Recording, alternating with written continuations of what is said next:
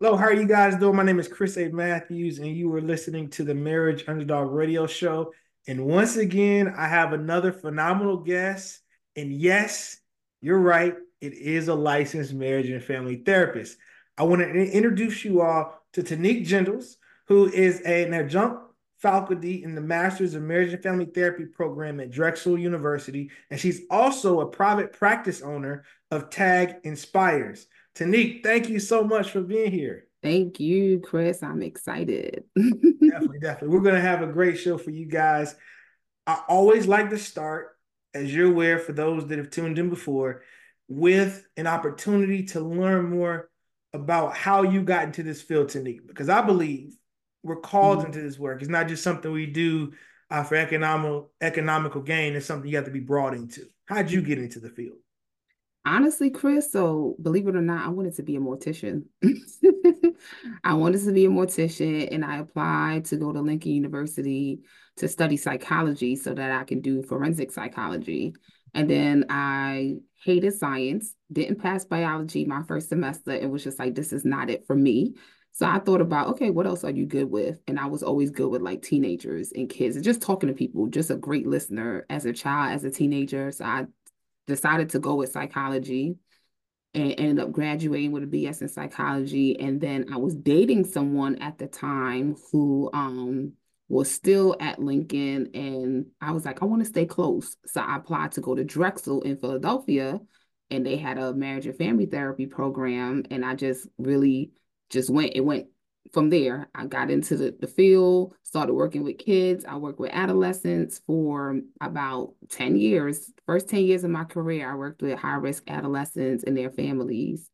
So I guess, and then someone reminded me the other day that I helped her when I was a teenager get out of a um, domestic violence relationship. And I didn't even remember that, but she found me on social media and was like, you know, I know that you've been called to do this work because you helped me get out of a relationship. Um, when you was a teenager. I was like 15 talking to her about this relationship. So I guess that's just always been my calling. Absolutely. And that's evident by the people you helped. And I, lo- I love that you were brought into this field by way of working with families and adolescents. A lot of clinicians are brought into this industry through working with children. I know personally, I worked in the school system, I worked in uh, public health departments where I tailored to adolescents by way of a, a teen pregnancy prevention program. Mm-hmm. Now, our topic today, we're going to talk about why couples, more importantly, why intimate partners in particular lie within their relationships. So I find it fascinating that you used to work with teenagers because if you're a parent or you work with teenagers, they lie. They lie mm-hmm. a lot, mm-hmm. right? Mm-hmm. And sometimes that lying trickles on into adulthood. Mm-hmm. So I want to ask you this question just to start out. Talk about some of the specific reasons or content areas that you find that couples or partners lie about entering counseling with their spouse.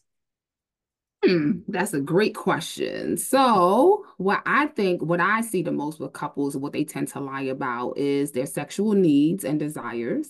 Mm-hmm. Um, I would say friends of the opposite sex, um, money, when things change for them in the relationship, um, and they don't feel comfortable talking about it for whatever reason. I feel like that are things; those are things that that people mainly lie about. Of course, infidelity is on the top, right? Nobody's going to be honest that they're cheating. so right. that's something that might come up too. But those are the, the typical reasons um, that I, the, the most prominent reasons I feel like people lie. that's a great solid list. I can I can attest to that as well. Infidelity is usually top of the list. Infidelity is rooted in lying, deceit, dishonesty. That's the core of infidelity in itself. Now you mentioned uh, just to kind of recap, that you find that couples may lie about their sexual needs and desires, mm-hmm. friends of the opposite sex, money, and then changes within the relationship.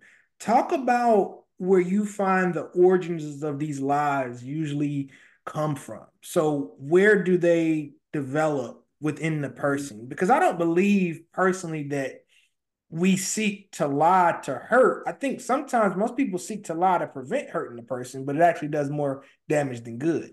Mm-hmm. Yeah, I think it's a lack of safety. I think people don't feel safe enough to be honest. I think there's some fear of rejection and fear of abandonment that is rooted in um, dishonesty um you don't you know you don't know what the outcome is going to be right? And if and if you fear that the outcome is going to be greater than you telling the truth then you're not going to tell the truth. I don't think anyone intentionally lies.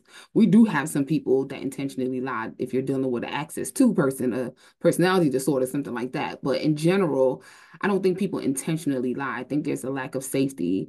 Um and like i said these themes of like fear abandonment rejection that come up um, that make people just you know feel like they they can't be honest about it. And especially in relationships too i feel like if you're dealing with a partner because you know people say i want to hear the truth. You can tell me everything. You can tell me anything you want to tell you me. you can't handle the truth. But you can't handle the truth because when i told you the truth and when i tell you the truth you go flip mode on me right? Mm-hmm. and once you go flip mode I don't feel comfortable talking about it no more. I'm gonna shut down. So we say we want honesty, but the reality is, can we handle it? Can we really handle honesty? Definitely. I want to go back to something you said. You mentioned two camps of lying. The first camp would be the one that we would expect, right? The partners who are attempting to sustain a level of safety, prevent rejection or abandonment. Mm-hmm. That second camp you mentioned is Axis II uh, personality disorders. Talk about some of the potential personality disorders. And before you do so, I don't want our listeners trying to play therapist and diagnose, right? um, I believe more people follow into the first group, but I want to just differentiate the two groups by giving you an opportunity to list a little bit about some of those personality disorders. And then we'll spend more time in the first group because I believe that's more prevalent. Absolutely. So we know everyone talks about the narcissist on social media. and I'm not talking about the social media narcissist. I'm talking about the textbook, actual diagnosed narcissistic personality disorder, um, antisocial personality disorder, are the two um those are the main two when i think about it. Um of course you have some people that like have like a mood disorder something like that but that's not Axis II. But when i think about Axis II i'm thinking about your narcissist. I'm thinking about your antisocial personality disorder person. Um possibly some borderline uh, somebody that has borderline as well um those are the ones that come to mind when i think about someone that just just lies right like that their specialty is just lying and that's done with manipulation at the core. That's intentional.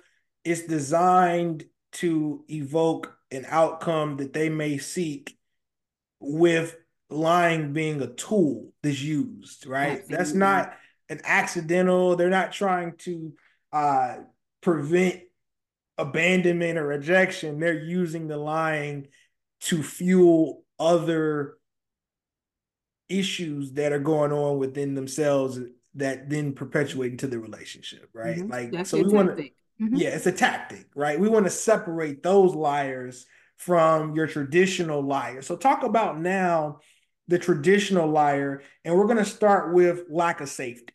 So the person is lying in the relationship due to not feeling safe. Mm-hmm. So when you think about that, it goes back to this, you know, we say we want the truth, but can we handle the truth, right? And if you're with someone who you knows, first of all, has a hard time opening up in general, like like vulnerability is, is a struggle for them, it's a challenge for them. Mm-hmm. And they mm-hmm. try to come to you and they try to be honest with you, but you shut them down or you become reactive or you're explosive or, you know, nothing they tell you you ever believe. It creates, you know, um, it's unsafety for them. It's it's not safe because they don't feel like they have a partner they can be open and honest with.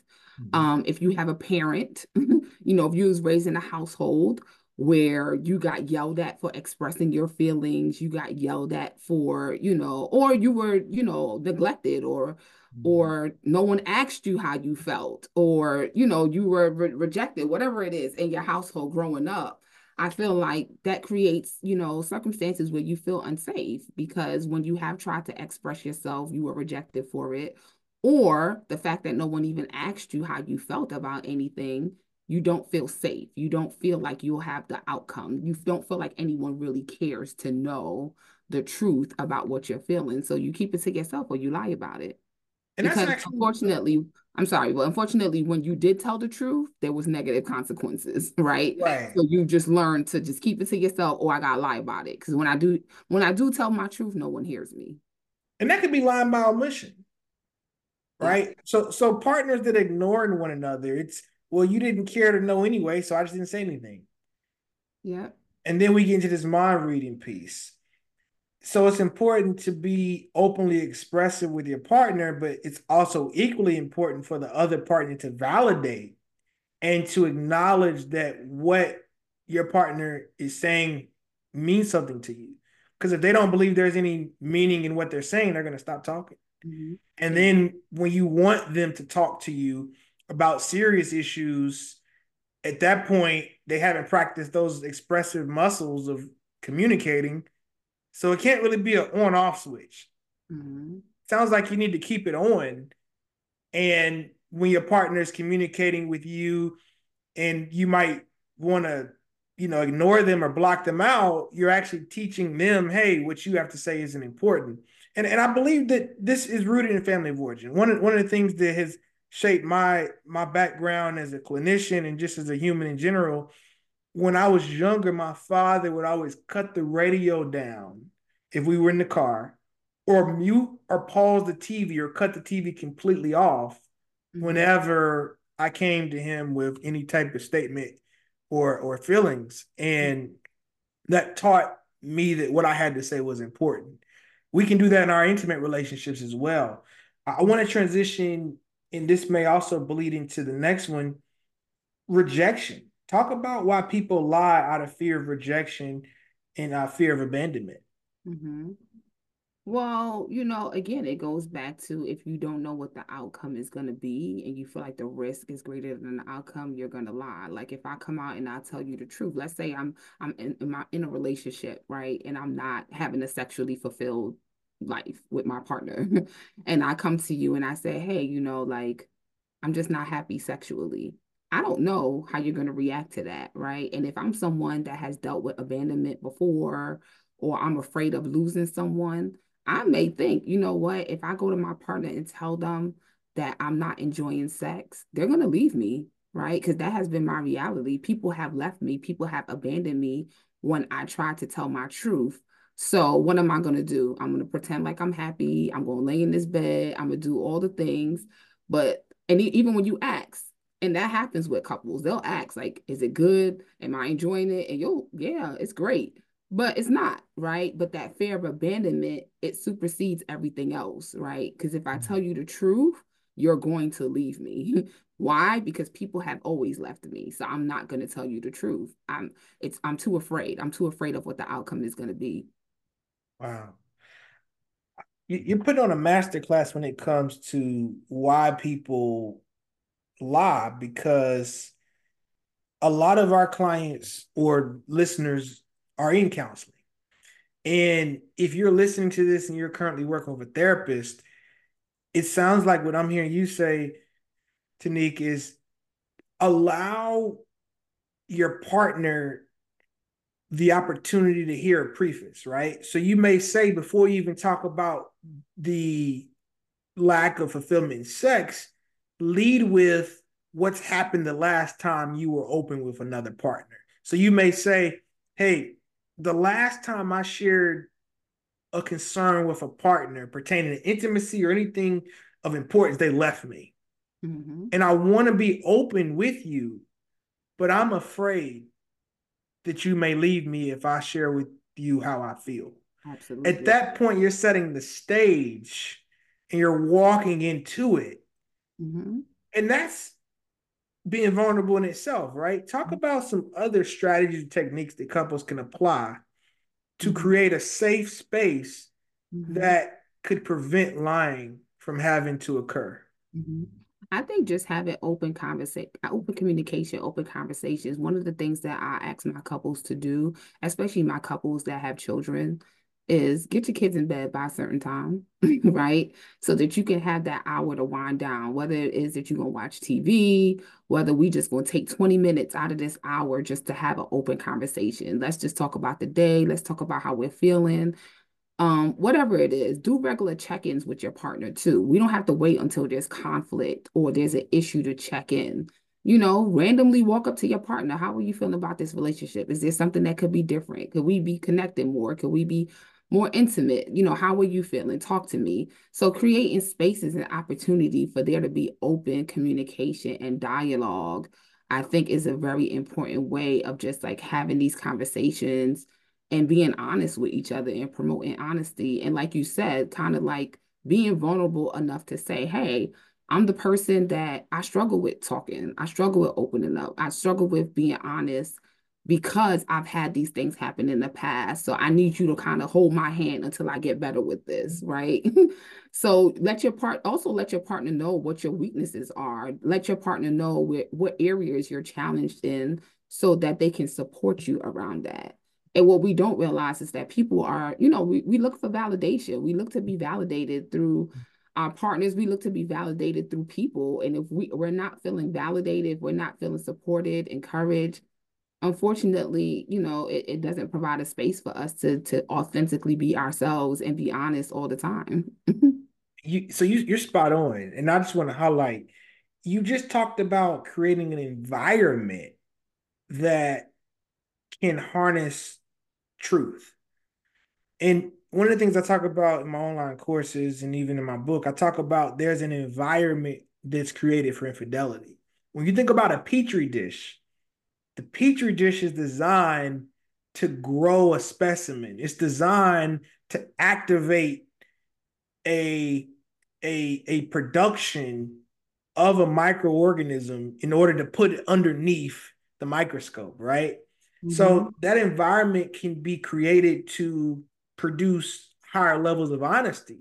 And one thing you said in particular for those that have children or even house guests in general, produce a ritual or routine that enables you and your partner to consistently have a space for dialogue to take place so it doesn't have to feel like this overwhelming oh my gosh we have to have the talk mm-hmm. right because if you have a natural environment nightly or based on schedules, I know my wife, when she worked third shift, our morning breakfast routine was that time and space. Mm-hmm. And integrate within that space, not just the talk, but that may be a time where you have a higher probability of initiating sex or intimacy. So mm-hmm. your partner doesn't see it as this is the time that we go to the principal's office. This is the time where we create an environment for talking, having sex, laughing, planning, etc. Uh, and then you mentioned check-ins. Check-ins don't have to once again be always scheduled. It could be going up to your partner and just saying, "Hey, talk to me. Hey, are we good?" And you can use number scales. You can say, "Hey, from one to ten, where are we at?" Hey, I'm at a ten right now. You could use an emotional word. So there are a lot of different type of check-ins. But ultimately, what I'm hearing you say, Taniek, if you have the environment created where it's safe enough for your partner to express how they feel, that would reduce the chances they would lie to you. Absolutely. Now, also as, as we as we get near the end, I want you to share how partners can repair. So imagine if someone's listening to this episode mm-hmm. and they've been that anxious partner who may not have created an environment for honesty, or they've been the partner that's lied. Mm-hmm. And they want to redeem themselves or create a safer environment now as they explore what they've done to hurt their partner how does the liar regain trust mm-hmm. to be able uh, to preserve the relationship mm-hmm. i think it requires a lot of self-work i think you need to do some introspection and figure out what led you to lying in the first place and work that out within yourself. What's coming up for you? What are your, you know, wounds, abandonment wounds, rejection wounds, validation? What is it that prevented you from being honest with your partner? I think you need to sit with that and think about that first. I think you need to be committed to yourself and committed to your partner. and you need to ask yourself these hard questions. You know, do I really want to be in this relationship? You know, did I use this lie as a way out?